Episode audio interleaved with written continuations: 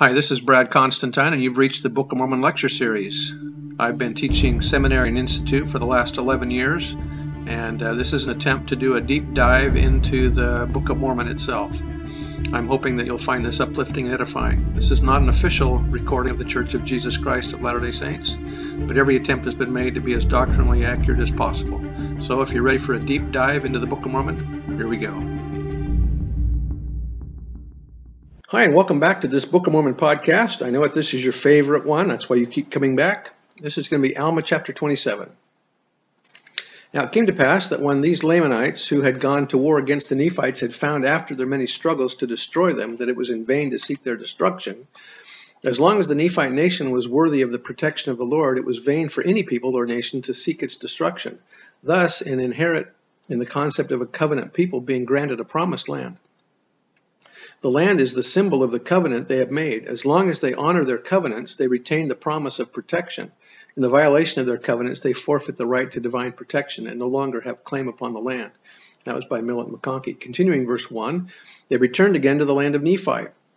And it came to pass that the Amalekites, because of their loss, were exceedingly angry.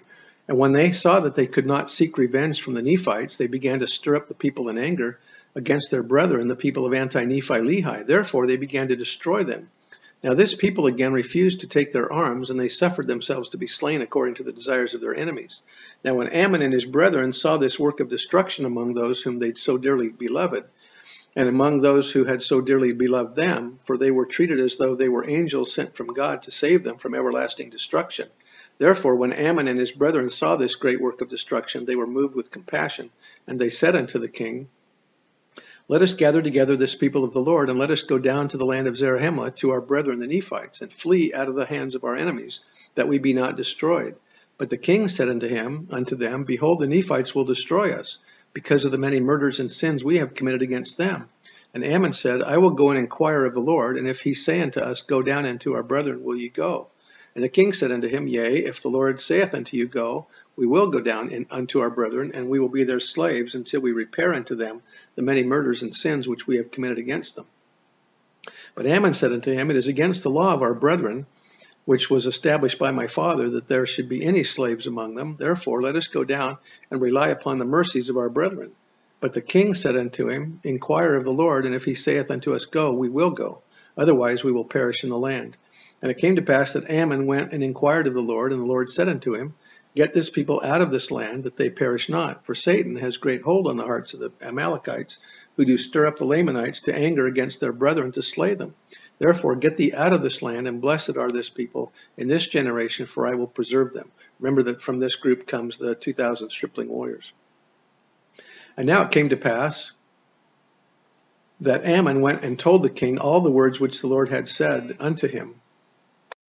And they gathered together all their people, yea, all the people of the Lord, and they did gather together all their flocks and herds, and departed out of the land, and came into the wilderness which divided the land of Nephi from the land of Zarahemla, and came over, they may have crossed a higher elevation, near the borders of the land. Ammon, as the prophet leader of his people, of this people, having in a spiritual sense led them to God, now leads them to a temporal salvation, a land of safety, in so doing, he becomes a rather remarkable type for the Messiah, who will also first offer the doctrines of the kingdom and eventually lead all, lead all who have embraced those doctrines to a place of safety. Similarly, as we are about to read, these people will be given Ammon's name, even as all the faithful must be given the name of our Lord and Master. That was by Millet McConkie. Verse 15, And it came to pass that Ammon said unto them, Behold, I and my brethren will go forth into the land of Zarahemla, and ye shall remain here until we return and we will try the hearts of our brethren, whether they will be whether they will that ye shall come into their land. And it came to pass that as Ammon was going forth into the land, that he and his brethren met Alma, over in the place of which has been spoken, and behold, this was a joyful meeting. Now the joy of Ammon was so great, even that he was full, yea, he was swallowed up in the joy of his God, even to the exhausting of his strength, and he fell again to the earth. I wonder if uh, these Nephites that are all falling down is because the altitude's too high and the air is really thin or something. I'm just wondering. It seems they seem to be doing a lot of fainting in this in this uh, story. Uh, sorry. A fullness of joy is found only among resurrected, exalted beings. In mortality, men experience joy only in righteousness, that is, in obedience to the laws and ordinances of the gospel. The gospel being the glad tidings of great joy. Joy is characteristic in the presence of the Holy Ghost from whom it comes. It is experienced only when the Spirit is present, and that most acutely in the manifestation that our sins have been remitted, in the knowledge that our path is pleasing to and approved of God, and in our helping others find the way to light and salvation. Verse 18 Now was not this exceeding joy? Behold, this is joy which none receiveth, save it be the truly penitent and humble seeker of happiness. Now the joy of Alma in meeting his brethren was truly great, and also the joy of Aaron, of Omner, and Himni. But behold, their joy was not that to exceed their strength. And now it came to pass that Alma conducted his brethren back to the land of Zarahemla, even to his own house, and they went and told the chief judge all the things that had happened unto them in the land of Nephi among their brethren the Lamanites. And it came to pass that the chief judge sent a proclamation throughout all the land, desiring the voice of the people concerning the admitting their brethren, who were the people of anti Nephi Lehi. And it came to pass that the voice of the people came, saying, Behold, we will give up the land of Jershon, which is on the east by the sea, which joins the land bountiful, which is on the south of the land bountiful, and this land Jershon is the land which we will give unto our brethren for an inheritance. For behold, we will set our armies between the land Jershon and the land Nephi, that we may protect our brethren in the land Jershon, and this we do for our brethren on account of their fear to take up arms against their brethren, lest they should commit sin. And this their great fear came because of their sore repentance which they had on account of their many murders and their awful wickedness.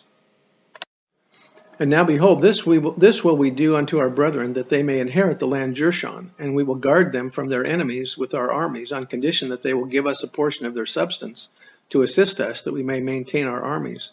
The Nephites are gracious to these Lamanites who had slain some of their friends and family members. They forgive them because of their true repentance. And this is also going to turn out to be a benefit to the Nephites because the 2,000 stripling warriors are going to help them in their battle with the Lamanites and defeat the Lamanites.